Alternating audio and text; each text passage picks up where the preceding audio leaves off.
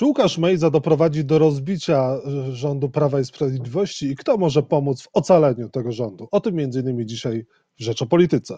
Jacek Nizinkiewicz, zapraszam. A Państwa i moim gościem jest Paweł Kukiz, poseł Kukiz 15, lider Kukiz 15. Dzień dobry. Dzień dobry Panu, dzień dobry Państwu. Jak układa się współpraca z Prawem i Sprawiedliwością? No jak na razie, nie zapeszając, układa się bardzo dobrze. Mamy uchwaloną już ustawę antykorupcyjną, podpisana przez prezydenta. Wchodzi większość przepisów, zaczyna od tych dotyczących kar bezpośrednio za korupcję. Wchodzi od 1 stycznia 2022 roku, część przepisów wchodzi troszkę później. A oprócz tego oczywiście mamy powołany zespół do... Nie można było tych przepisów wprowadzić od razu, jak podwyżek dla posłów chociażby, żeby obowiązywały natychmiast? Skoro tego nie ma w tej chwili, to z tego wniosek, panie redaktorze, że nie można było. Ja oczywiście chciałbym od razu, też jednomandatowych okręgów wyborczych, chciałbym zmienić ustrój państwa, chciałbym zmienić konstytucję od razu, wiele rzeczy chciałbym od razu, chciałbym wygrać w totolotka od razu i tak dalej, i tak dalej.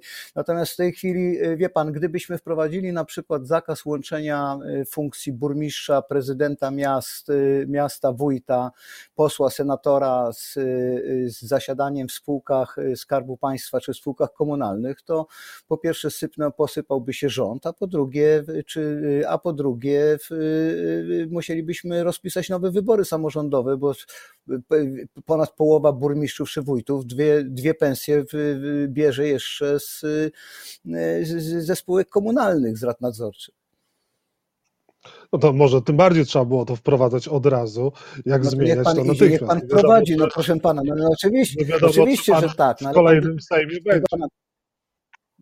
Proszę pana, gdybym miał w tej chwili 231 posłów, to tak bym zrobił. Natomiast ja mam 3 posłów i cieszę się z tego, że w ogóle po 30 latach wchodzi ustawa, która w ogromny sposób ogranicza rozpasanie tak zwanej klasy próżniaczej, tak to nazwijmy. I tyle. Więc cieszmy się z tego, co jest. Ja wiem, że pan redaktor by już to zmienił i już by to wprowadził, natomiast ja nie mam takiej mocy. A sędziowie pokoju będą? A sędziowie pokoju już... Solidarna Polska to zablokuje? Proszę pana, no jeżeli Solidarna Polska będzie usiłowała zablokować sędziów pokoju, to ja będę blokował rzeczy Solidarnej Polski, no więc tutaj nie ma chyba, to jest chyba jasna sytuacja. Natomiast z całą pewnością potrzebna jest debata nad tymi sędziami pokoju. Ustawa, która wyszła z kancelarii pana prezydenta, jest oczywiście najbliższa mojemu sercu, najbardziej zbliżona do ideału, natomiast są jeszcze oprócz tego projekty Polskiego Stronnictwa Ludowego i Lewicy w Sejmie i nad tymi projektami trzeba dyskutować. Myślę, że w ciągu 2-3 miesięcy ustawa powinna zostać uchwalona i podpisana przez pana prezydenta. Oprócz tego weszło też parę innych rzeczy. Wyszły tam z takich drobiazgów, zmienione zostało rozporządzenie w sprawie COVID-u u norek. Zostało zamiast uboju tych norek wprowadzona kwarantanna dla tych zwierząt 90-dniowa. Czekamy tylko na dyrektywy unijne, które mają się ukazać w grudniu, by konopie lecznicze mogły być uprawiane w Polsce, by uwolnić te konopie przemysłowe, by były one dostępne, czy jakby możliwe do uprawy przez każdego rolnika bez jakichś zezwoleń. Wczoraj rozmawiałem o bezprogowych, podkreślam, bezprogowych referendach lokalnych z panem prezesem i ten projekt również otrzymał, że tak powiem, zielone światło, jak to się mówi. Rozmawialiśmy wczoraj o izbach rolniczych, koniecznie trzeba zmienić ustawę, o czipowaniu psów i kotów, o takich drobiazgach, natomiast w tych kwestiach drobiazgach, ale istotnych dla obywateli. Natomiast powołany został zespół do spraw zmiany ordynacji wyborczej. Wcale nie wykluczałbym jakiejś kompromisowej ustawy, która z jednej strony jakoś by tą całą partiokrację, bo jest ogromny opór przed zmianą ordynacji we wszystkich partiach politycznych, ponieważ posłowie boją się, że jeśli wprowadzimy ordynację obywatelską, a nie partyjną, to po prostu nie dostaną się do Sejmu i oni to mówią wprost, oni tego nie ukrywają. Jeżeli to nie partia będzie wybierała, a ludzie będą wybierać, to my nie dostaniemy się do Sejmu, mówią. I właśnie o to chodzi. Ale bardzo możliwe, że uda się uzyskać taki, że zostanie... że zostanie uwzględniony ten mój podstawowy postulat, mianowicie taki, by każdy obywatel Rzeczpospolitej dostał indywidualne, bierne prawo do Sejmu, czyli żeby każdy mógł startować pod swoim imieniem i nazwiskiem i nie potrzebował do tego żadnego namaszczenia partyjnego. No i jakieś tam interesy tej partiokracji też zostaną ocalone przez nich. No, na taki kompromis też byłbym w stanie pójść. A ta ordynacja wyborcza zostałaby zmieniona już i obowiązywała od najbliższych wyborów? Obowiązywałaby inna ordynacja wyborcza w 23? Wie pan, wątpię, panie redaktorze, bo jedno musi być też czas, żeby wyborca mógł się zapoznać. Ludzie nie rozumieją tej ordynacji, a co dopiero jak dostaliby nową zupełnie ordynację, więc myślę, że byłby potrzebny czas, ale to mówię, wie pan, ja mam blisko 60 lat i dla mnie poczekanie jeszcze 2 kolejnych lat czy 5 kolejnych w sytuacji na takie regulacje, na które czekam lat, całe swoje życie praktycznie, no to jest niewielka, wie pan, niewielki czas. Co mi za różnicę? Tusk ostatnio powiedział, że przez 2 lata będzie można kraść jeszcze, mówiąc o ustawie antykorupcyjnej. To jest bzdurą, ponieważ przez 2 lata właśnie kraść, że tak powiem, nie będzie można od 1 stycznia 2020 roku, ponieważ wtedy sądy będą mogły skorzystać z ustawy antykorupcyjnej dotyczącej bezpośrednio łapówek i tym podobnych bezeceństw. Łukasz Mejza jest takim posłem, z którego parlament powinien zostać oczyszczony, jest przedstawicielem klasy próżniaczej? Proszę pana, powiem ogólnie, nie tylko z różnych posłów powinien ten Sejm zostać oczyszczony. Posłów powinni wybierać obywatele, a nie partie polityczne wskazywały. Ludzie wybierają tylko partię, która wcześniej wybrała im posłów. Więc to partia wybrała Mejzę, a nie ludzie wybrali Mejzę. Partię wybrało Polskie Stronnictwo Ludowe. Znaczy Mejzę wybrało Polskie Stronnictwo Ludowe, ponieważ wbrew kłamliwym doniesieniom prasy, mediów, bo takie czytałem, że jakoby Mejza jest z rozdania Kukiz 15, co jest bzdurą. Mejza jest, wczoraj mówił zresztą o tym Sawicki u pani Agnieszki Gozdyry, Mejza został wpisany na listy PSL-u po rekomendacji prezydenta Zielonej Góry, więc proszę tutaj mnie w to nie mieszać.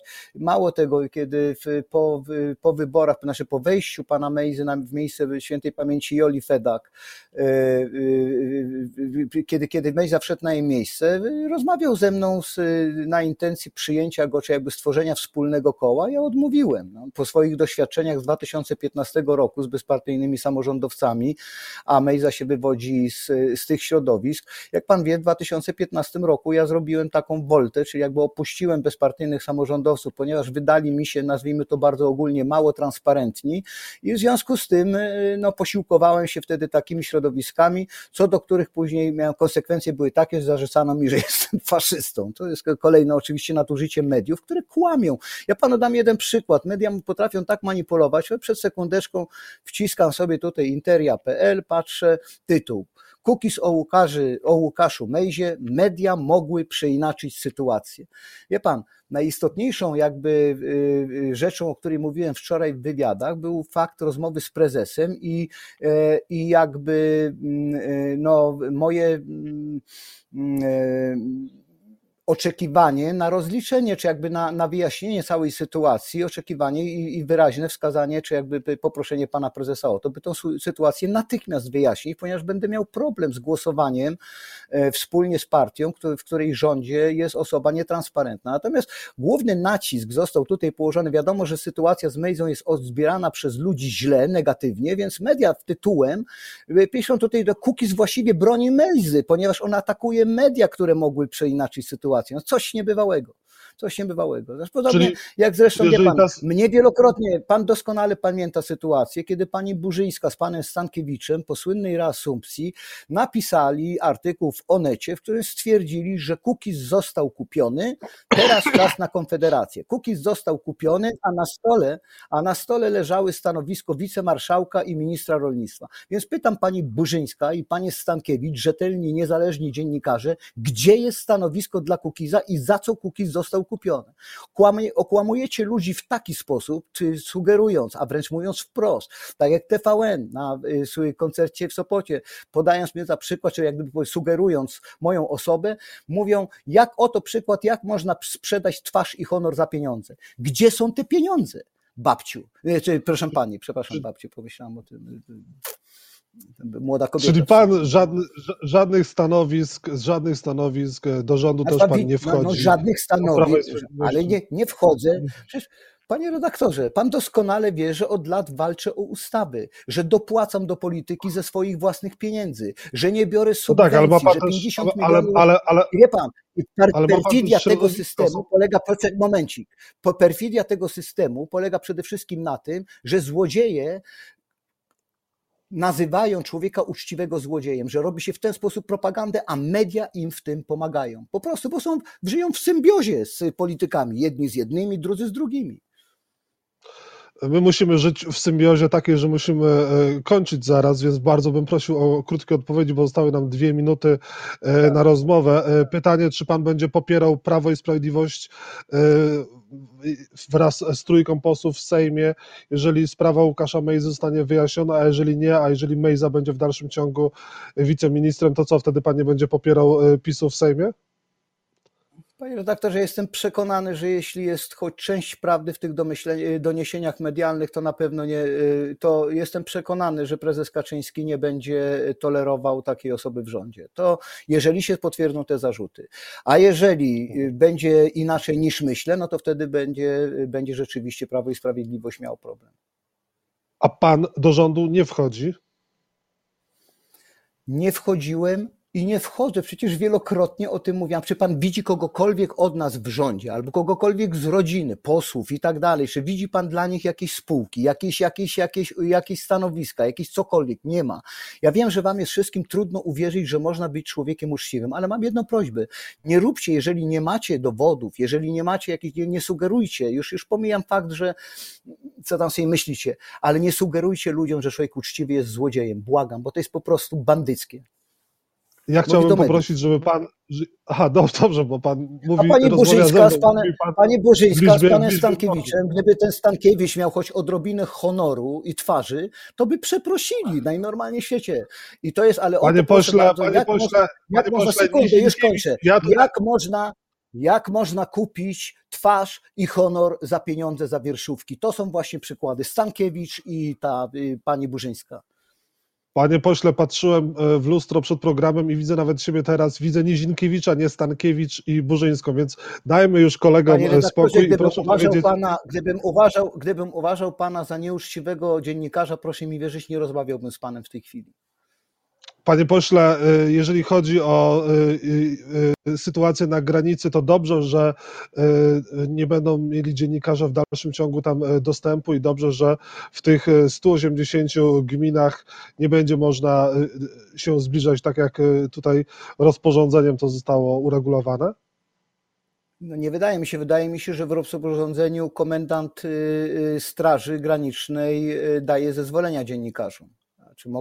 Więc to jest uznaniowe. Wie pan, ja uważam, że Prawo i Sprawiedliwość zrobiło błąd, nie dopuszczając dziennikarzy na granicę. Można było oczywiście w ramach obowiązującego prawa też tą pracę dziennikarską troszeczkę, nie pozwolić na zbyt dużą swobodę z racji na miejsce, na granicę i na sytuację, ale zabronienie, uważam, że to był strzał po prostu w kolano, w stopę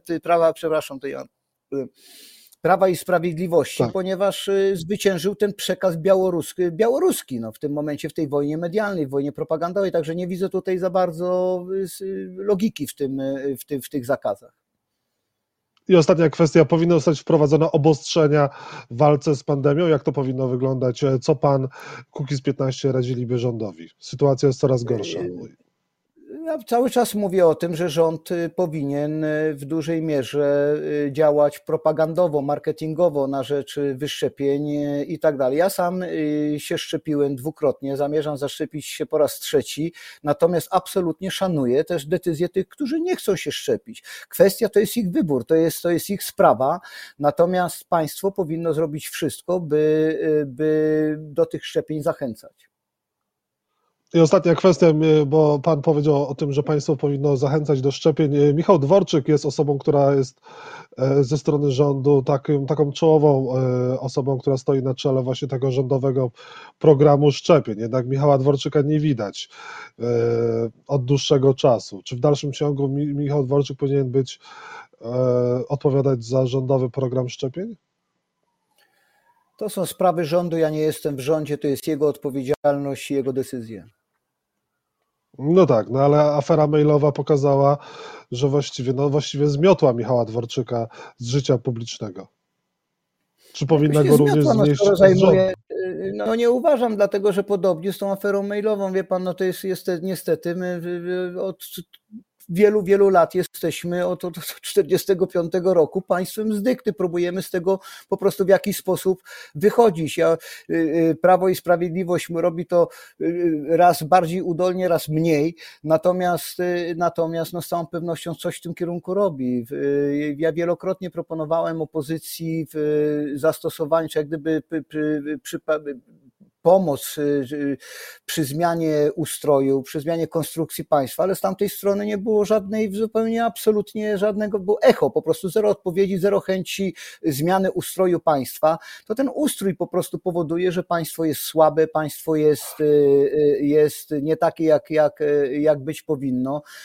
W Prawie i Sprawiedliwości nie wiem, na ile to wynika z intencji prawdziwych, czystych intencji prezesa Kaczyńskiego i na ile z arytmetyki sejmowej, ale te proobywatelskie i naprawiające państwo ustawy mogę wprowadzić jedynie z Prawem i Sprawiedliwością, ponieważ druga strona absolutnie nie jest takimi reformą państwa zainteresowana. Druga strona jest zainteresowana objęciem spółek Skarbu Państwa od Sasina, przejęcie i danie ich swoim. I to jest cała istota polskiej polityki, czyli rzut na spółki Skarbu Państwa. Paweł Kukiz był państwa i moim gościem. Bardzo dziękuję za rozmowę. Dziękuję bardzo. Dobrego dnia i zdrowia życzę.